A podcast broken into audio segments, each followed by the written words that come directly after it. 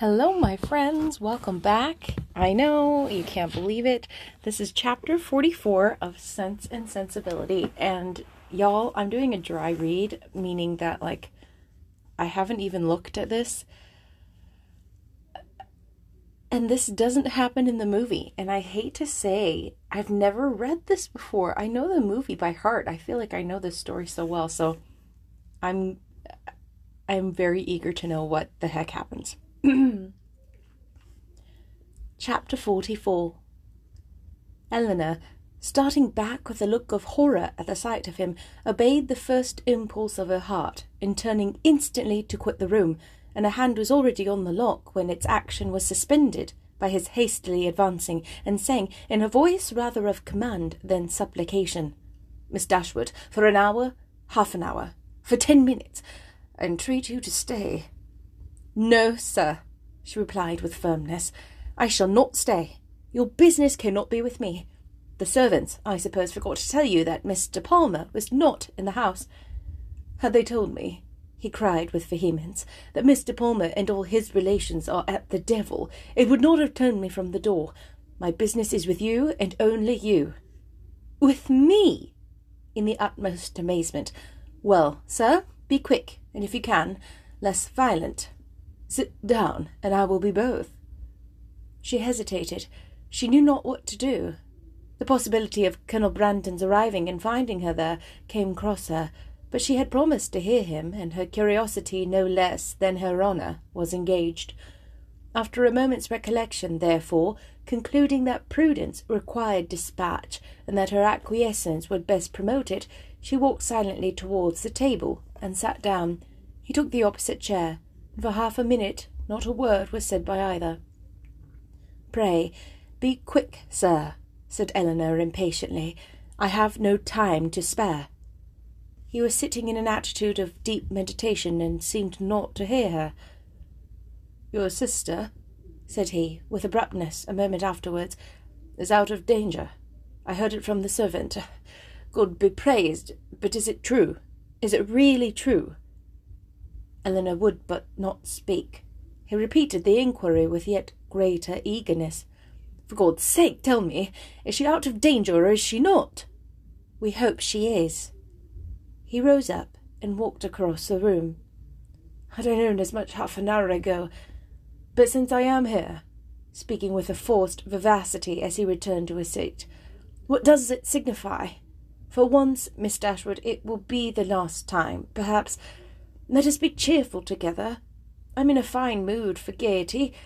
Tell me honestly," a deeper glow overspreading his cheeks, "do you think me most a knave or a fool?" Elinor looked at him with greater astonishment than ever. She began to think that he must be in liquor. The strangeness of such a visit and of such manners seemed no otherwise intelligible, and with this impression she immediately rose, saying, "Mr. Willoughby, I advise you at present to return to Coombe. I am not at leisure to remain with you longer. Whatever your business may be with me, it will be better recollected and explained tomorrow." "I understand you," he replied, with an expressive grin and a voice perfectly calm. "Yes, I am very drunk. A pint of porter with my cold beef at Marlborough was enough to overset me." "At Marlborough!" cried Elinor, more and more at a loss to understand what he would be at. "Yes. I left Mandon this morning at 8 o'clock, and only 10 minutes I have spent out of my chaise since that time procured me at Nuncheon at Marlborough." The steadiness of his manner, and the intelligence of his eye as he spoke, convincing Elinor that whatever other unpardonable folly might bring him to Cleveland, he was not brought here by intoxication. She said, after a moment's recollection, "Mr. Willoughby, you ought to feel, and I certainly do, that after what has passed, your coming here in this manner and forcing yourself upon my notice requires a very particular excuse. What is it that you mean by it?" "I mean," said he, with a serious energy, "if I can, to make you hate me 1 degree less than you do now, I mean to offer some kind of explanation, some kind of apology for the past, and to open my whole heart to you, and by convincing you that though I have been always a blockhead, I have not always been a rascal, to obtain something like forgiveness from your sister. Is this the real reason of your coming? Upon my soul it is, was his answer, with a warmth which brought all the former Willoughby to her remembrance, and in spite of herself made her think him sincere. If that is all, you may be satisfied already, for Marianne does. She has long forgiven you. Has she? He cried in the same eager tone. And she has forgiven me before she ought to have done it. But she shall forgive me again, and on more reasonable grounds. Now, will you listen to me? Elinor bowed her assent. I do not know, said he, after a pause of expectation on her side, and thoughtfulness on his own, how you may have accounted for my behaviour to your sister, or what diabolical motive you may have imputed to me. Perhaps you will hardly think the better of me. 'Tis worth the trial, however, and you shall hear everything. When I first became intimate in your family, I had no other intention, no other view in the acquaintance than to pass my time pleasantly, while I was obliged to remain in Devonshire, more pleasantly than I had ever done before. Your sister's lovely person and interesting manners could not but please me, and her behaviour to me almost from the first was a kind of... It was astonishing, when I reflect on what it was, and what she was, that my heart should have been so insensible. But at first, I must confess, my vanity only was elevated by it. Careless of her happiness, thinking only of my own amusement, giving way to feelings which I had always been too much in the habit of indulging, I endeavoured, by every means in my power, to make myself pleasing to her, without any design of returning her affection. Miss Dashwood, at this point, turning her eyes on him with the most angry contempt, stopped him by saying, It is hardly worth while, Mr. Willoughby, for you to relate, or for me to listen any longer. Such a beginning as this cannot be followed by anything. Do not let me be pained by hearing anything more on the subject. I insist on you hearing the whole of it, he replied. My fortune was never large, and I had always been expensive, always in the habit of associating with people of better income than myself. Every year since my coming of age, or even before, I believe, had added to my debts, and though the death of my old cousin, Mrs. Smith, was set to me free, yet that event being uncertain, and possibly far distant, it had been for some time that my intention to re-establish my circumstances by marrying a woman of fortune. To attach myself to your sister, therefore, was not a thing to be thought of, and with a meanness, selfishness, cruelty, which no indignant, no contemptuous look, even of yours, Miss Dashwood, can ever reprobate too much. I was acting in this manner, trying to engage her regard, without a thought of returning it. But one thing may be said for me. Even in that horrid state of selfish vanity, I did not know the extent of the injury I meditated, because I did not then know what it was to love. But have I ever known it? Well, may it be doubted, for had I really loved, could I have sacrificed my feelings to vanity or avarice? Or what is more, could I have sacrificed hers? But I have done it to avoid a comparative poverty which her affection and her society would have deprived of all its horrors. I have, by raising myself to affluence, lost everything that could make it a blessing. You did then, said Elinor, a little softened, believe yourself at one time attached to her? To have resisted such attractions, to have withstood such tenderness. Is there a man on earth who could have done it? Yes, I found myself, by insensible degrees, sincerely fond of her. And the happiest hours of my life were what I spent with her when I felt my intentions were strictly honourable and my feelings blameless. Even then, however, when fully determined on paying my addresses to her, I allowed myself most improperly to put off from day to day the moment of doing it, from an unwillingness to enter into an engagement while my circumstances were so greatly embarrassed. I will not reason here. nor will I stop you to expatiate on the absurdity, and the worse than absurdity, of scrupling to engage my faith where my honour is already bound. The event has proved that I was a cunning fool, providing with great circumspection for a possible opportunity of making myself contemptible and wretched as ever. At last, however, my resolution was taken, and I had determined, as soon as I could engage her alone, to justify the attentions I had so invariably paid her, and openly assure her of any affection which I had already taken such pains to display. But in the interim of the very few hours that were to pass, before I could have an opportunity of speaking with her in private, a circumstance occurred, an unlucky circumstance, to ruin all my resolution, and with it all my comfort. A discovery took place. Here he hesitated and looked down. Mrs. Smith had somehow or other been informed, I imagine by some distant relation whose interest it was to deprive me of her favour, of an affair, a connection. But I need not explain myself farther, he added, looking at her with an heightened colour and an inquiring eye. Your particular intimacy. You have probably heard the whole story long ago. I have, returned Elinor, colouring likewise and hardening her heart anew against any compassion for him. I have heard it all, and how you will explain away any part of your guilt in that dreadful business, I confess, is beyond my comprehension. Remember, cried Willoughby, from whom you received the account. Could it be an impartial one? I acknowledge that her situation and her character ought to have been respected by me. I do not mean to justify myself, but at the same time cannot leave you to suppose that I have nothing to urge, that because she was injured she was irreproachable, and because I was a libertine she must be a saint. If the violence of her passions, the weakness of her understanding, I do not mean, however, to defend myself. Her affection for me deserved better treatment, and I often, with great self-reproach, recall the tenderness which, for a very short time, had the power of creating any return. I heartily wish it had never been.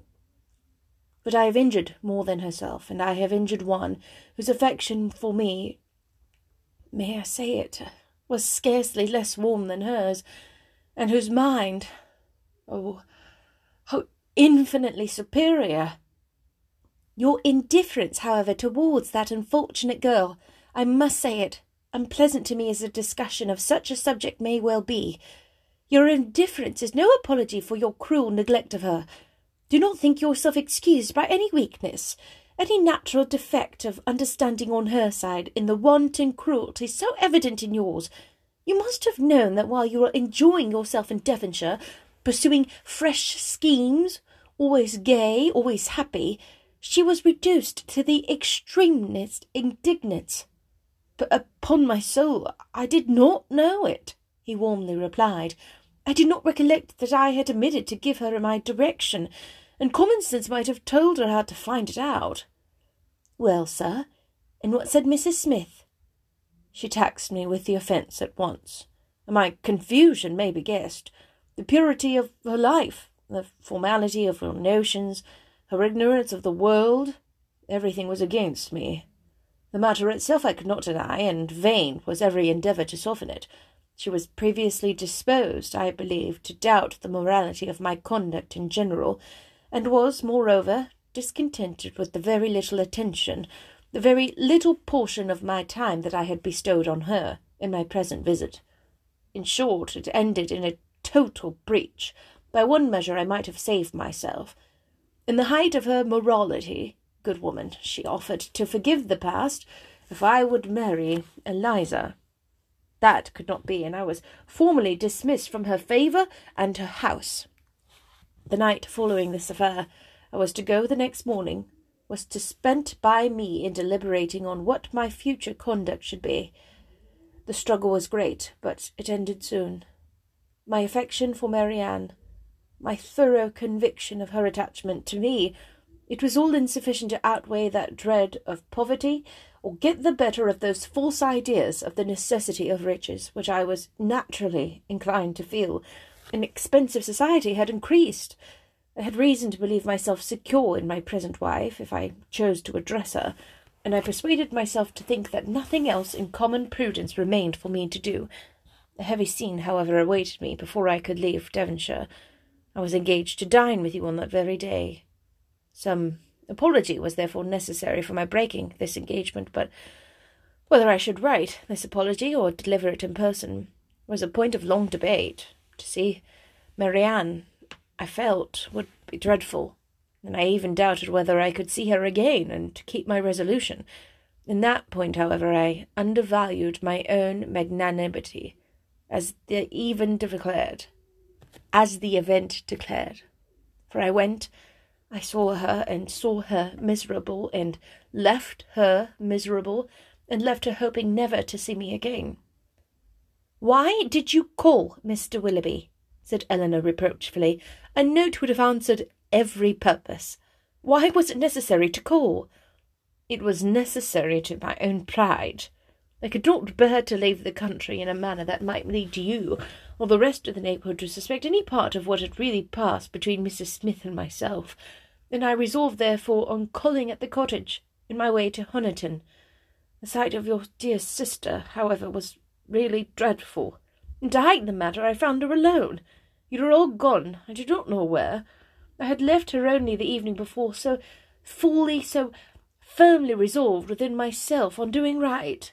A few hours were to have engaged her to me for ever, and I remember how happy, how gay were my spirits when I walked from the cottage to Allenham, satisfied with myself, delighted with everybody, but in this, our last interview of friendship, I approached her with a sense of guilt that almost took from me the power of dissembling. Her sorrow, her disappointment, her deep regret, when I told her that I was obliged to leave Devonshire so immediately, I shall never forget it. United, too, with such reliance, such confidence in me. Oh, God, what a hard-hearted rascal I was!" They were both silent for a few moments. Elinor spoke first. "Did you tell her that you would soon return?" "I do not know what I told her," he replied impatiently. "Less than was due in the past, beyond a doubt, and in all likelihood much more than was justified by the future. I cannot think of it. It won't do. Then came your dear mother to torture me farther, and all her kindness and confidence. Thank heaven it did torture me. I was miserable. Miss Dashwood, you could not have an idea of the comfort it gives me to look back on my own misery. I owe such a grudge to myself for the stupid, rascally folly of my own heart, that all my past sufferings under it are only triumph and exultation to me now. Well, I went, left all that I loved, and went to those to whom at best I was only indifferent. My journey to town, travelling with my own horses, and therefore so tediously, no creature to speak to, my own reflections so cheerful, when I looked forward, everything so inviting, when I looked back at Barton, the picture so soothing. Oh, what a blessed journey!" He stopped. "Well, sir," said Elinor, though pitying him grew impatient for his departure, "and this is all?" "No. Oh, have you forgot what passed in town, that infamous letter? Did she show it to you?" "Yes, I saw every note that passed. When the first of hers reached me, as it immediately did, for I was in town the whole time, what I felt is, in the common phrase, not to be expressed in a more simple one, perhaps too simple to raise any emotion. My feelings were very, very painful. Every line, every word was in the hackneyed metaphor which their dear writer, were she here, would forbid. A dagger to my heart. To know that Marianne was in town was, in the same language, a thunderbolt. Thunderbolts and daggers. What a reproof would she have given me! Her taste, her opinions, I believe they are better known to me than my own, and I am sure they are dearer. Elinor's heart, which had undergone many changes in the course of this extraordinary conversation, was now softened again, yet she felt it her duty to check such ideas in her companion as the last. "This is not right, Mr. Willoughby. Remember that you are married. Relate only what in your conscience you think necessary for me to hear."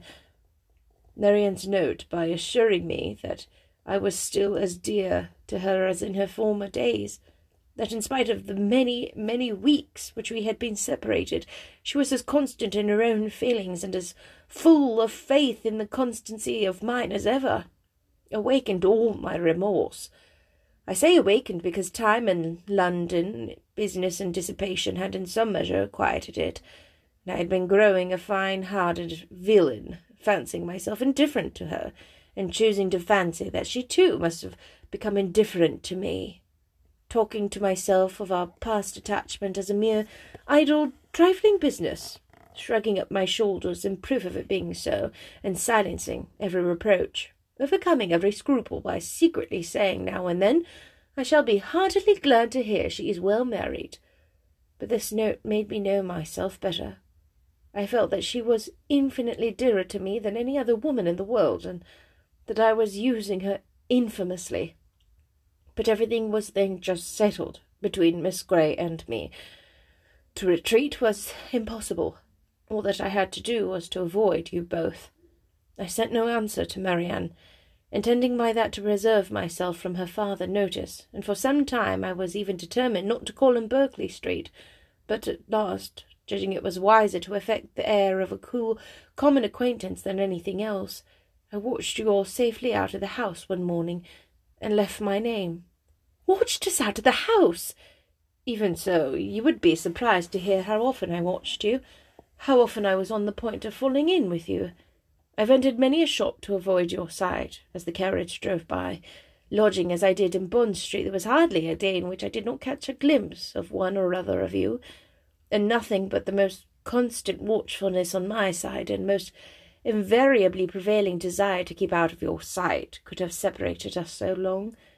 I avoided the Middletons as much as possible, as well as everybody else who was likely to prove an acquaintance in common. Not aware of their being in town, however, I blundered on Sir John, I believe, the first day of his coming, the day after I had called at Mrs. Jennings. He asked me to a party, a dance at his house in the evening. He had not told me, as an inducement, that you and your sister were to be there. I should have felt it too certain a thing to trust myself near him. The next morning brought another short note from Marianne, still affectionate, open, artless, confiding, everything that could make my conduct most hateful. I could not answer it. I tried, but could not frame a sentence. But I thought of her, I believe, every moment of the day. If you can pity me, Miss Dashwood, pity my situation as it was then, with my head and heart full of your sister. I was forced to play the happy lover to another woman. Those 3 or 4 weeks were worse than all. When at last I need not tell you, you were forced on me, and what a sweet figure I cut. What an evening of agony it was! Marianne, beautiful as an angel on one side, calling me Willoughby in such a tone! Oh, God! Holding out her hand to me, asking me for an explanation with those bewitching eyes fixed in such speaking solicitude on my face. And Sophia, jealous as the devil, on the other hand, looking all that was, well, it does not signify. It is over now. Such an evening! I ran away from you all as soon as I could, but not before I had seen Marianne's sweet face as white as death. That was the last look I ever had of her, the last manner in which she appeared to me.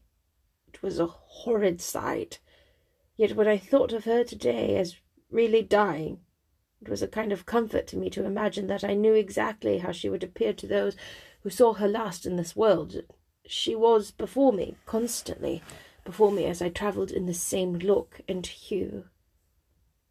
A short pause of mutual thoughtfulness succeeded.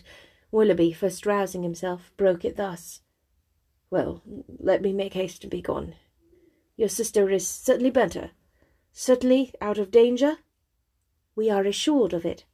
"Your poor mother, too. doting on Marianne. But the letter, Mr. Willoughby, your own letter. Have you anything to say about that?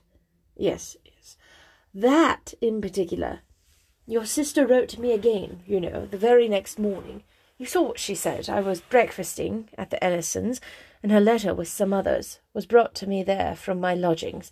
It happened to catch Sophia's eye before it caught mine, and its size, the elegance of the paper, the handwriting altogether, immediately gave her a suspicion. Some vague report had reached her before my attachment to some young lady in Devonshire, and what had passed within her observation the preceding evening had marked who the young lady was, and made her jealous than ever.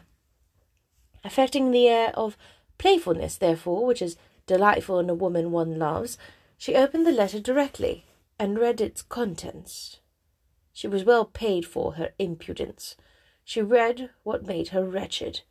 Her wretchedness I could have borne, but her passion, her malice. At all events it must be appeased, and, in short, what do you think of my wife's style of letter-writing? Delicate, tender, truly feminine, was it not? Your wife! The letter was in your own handwriting. Yes, but I had only the credit of servilely copying such sentences as I was ashamed to put my name to. The original was all her own happy thoughts and gentle diction. But what could I do? We were engaged, everything in preparation, the day almost fixed. But I am talking like a fool. Preparation. Day. In honest words, her money was necessary to me, and in a situation like mine, anything was to be done to prevent a rupture. And after all, what did it signify to my character in the opinion of Marianne and her friends, and what language my answer was couched? It must have been only to one end. My business was to declare myself a scoundrel, and whether I did it with a bow or a bluster was out of little importance. I am ruined for ever, in their opinion, said I to myself. I am shut out for ever from their society. They already think me an unprincipled fellow. This letter will only make them think of me as a blackguard one. Such were my reasonings, as, in a short of desperate carelessness, I copied my wife's words, and parted with the last relics of Marianne. Her 3 notes, unluckily they were all in my pocket-book, or I should have denied their existence, and hoarded them for ever. I was forced to put them up, could not even kiss them. And the look of her, that too I had always carried about with me in the same pocket-book, which was now searched by Madam with the most ingratiating virulence. The dear lock, all, every memento was torn from me. You are very wrong, Mr. Willoughby, very blameable, said Elinor, while her voice, in spite of herself, betrayed her compassionate emotion. You ought not to speak in this way, either of Mrs. Willoughby or my sister. You had made your own choice. It was not forced on you. Your wife has a claim to your politeness, to your respect at least. She must be attached to you, or she would not have married you. To treat her with unkindness, to speak of her slightingly, is no atonement to Marianne, nor can I suppose it a relief to your own conscience. Don't talk to me of my wife, he said with a heavy sigh. She does not deserve your compassion. She knew I had no regard for her when we married. Well, married we were, and came down to Combe Magna to be happy, and afterwards returned to the town to be gay. And now do you pity me, Miss Dashwood? Or have I said all this to no purpose? Am I, be it only 1 degree, am I less guilty in your opinion than I was before? My intentions were not always wrong. Have I explained away any part of my guilt? Yes. You have certainly removed something, a little. You have proved yourself on the whole less faulty than I had believed you. You have proved your heart less wicked, much less wicked, but I hardly know. The misery that you have inflicted, I hardly know what could have made it worse. Will you repeat to your sister, when she is recovered, what I have been telling you? Let me be a little lightened, too, in her opinion as well as others. You tell me that she has forgiven me already. Let me be able to fancy that a better knowledge of my heart and of my present feelings would draw from her a more spontaneous, more natural, more gentle, less dignified forgiveness. Tell her of my misery and my penitence. Tell her that my heart was never inconstant to her, and, if you will, that at this moment she is dearer to me than ever. I will tell her all that is necessary to what may comparatively be called your justification, but you have not explained to me the particular reason of your coming now, nor how you heard of her illness. Last night in Drury Lane lobby, I ran against Sir John Middleton, and when he saw who I was, for the first time these 2 months, he spoke to me. That he had cut me ever since my marriage, I had seen without surprise or resentment. Now, however, his good-natured, honest, stupid soul, full of indignation against me and concern for your sister, could not resist the temptation of telling me that he ought to know, though probably he did not think it would vex me horridly. As bluntly as he could speak it, therefore, he told me that Marianne Dashwood was dying of a putrid fever at Cleveland. A letter that morning received from Mrs. Jennings declared her danger almost imminent. The Palmers are all gone off in a fright, etc. I was too much shocked to be able to pass myself off as insensible even to the undiscerning Sir John. His heart was softened in seeing me suffer, and so much of his ill will was done away that when we parted, he almost shook me by the hand while he reminded me of an old promise about a pointer puppy. What I felt on hearing that your sister was dying, and dying too, believing me the greatest villain upon earth, scorning, hating me in her last moments, for how could I tell what horrid projects might have been imputed? One person I was sure would represent me as capable of anything. What I felt was dreadful. My resolution was soon made, and at 8 o'clock this morning I was in my carriage. Now you know all. Elinor made no answer.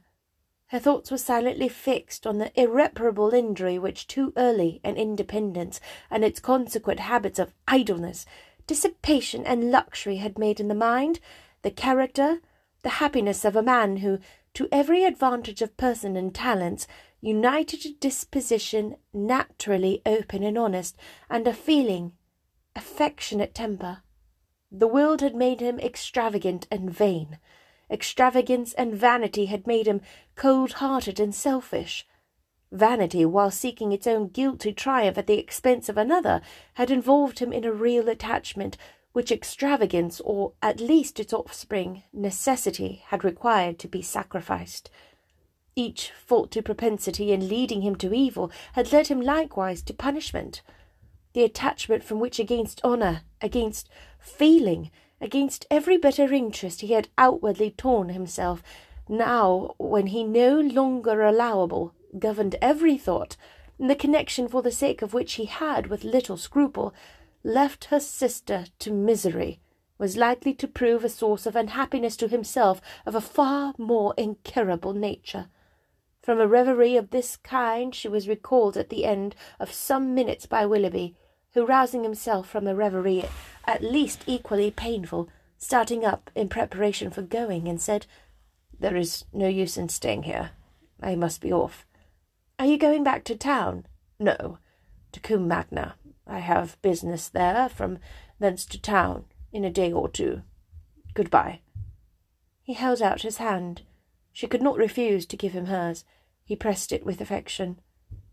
"And you do think something better of me than you did?" said he, letting it fall and leaning against the mantelpiece as if forgetting he was to go. Elinor assured him that she did, that she forgave, pitied, wished him well, was even interested in his happiness, and added some gentle counsel as to the behaviour most likely to promote it. His answer was not very encouraging. "As to that," said he, "I must rub it through the world as well as I can. Domestic happiness is out of the question. If, however, I am allowed to think that you and yours feel an interest in my fate and actions, it may be the means. It may put me on my guard, at least. It may be something to live for. Marianne, to be sure, is lost to me for ever.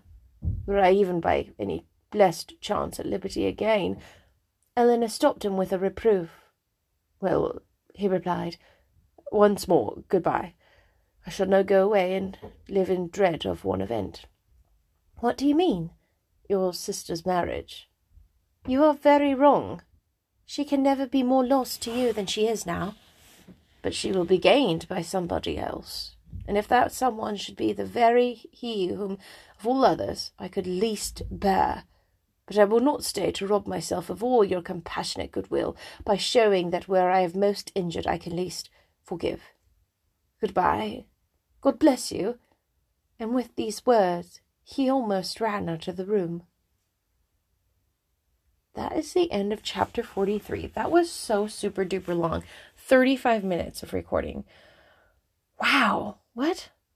So it's all events that I feel like we already knew. Like, I don't feel like he told us anything that we, as the reader, didn't already know. I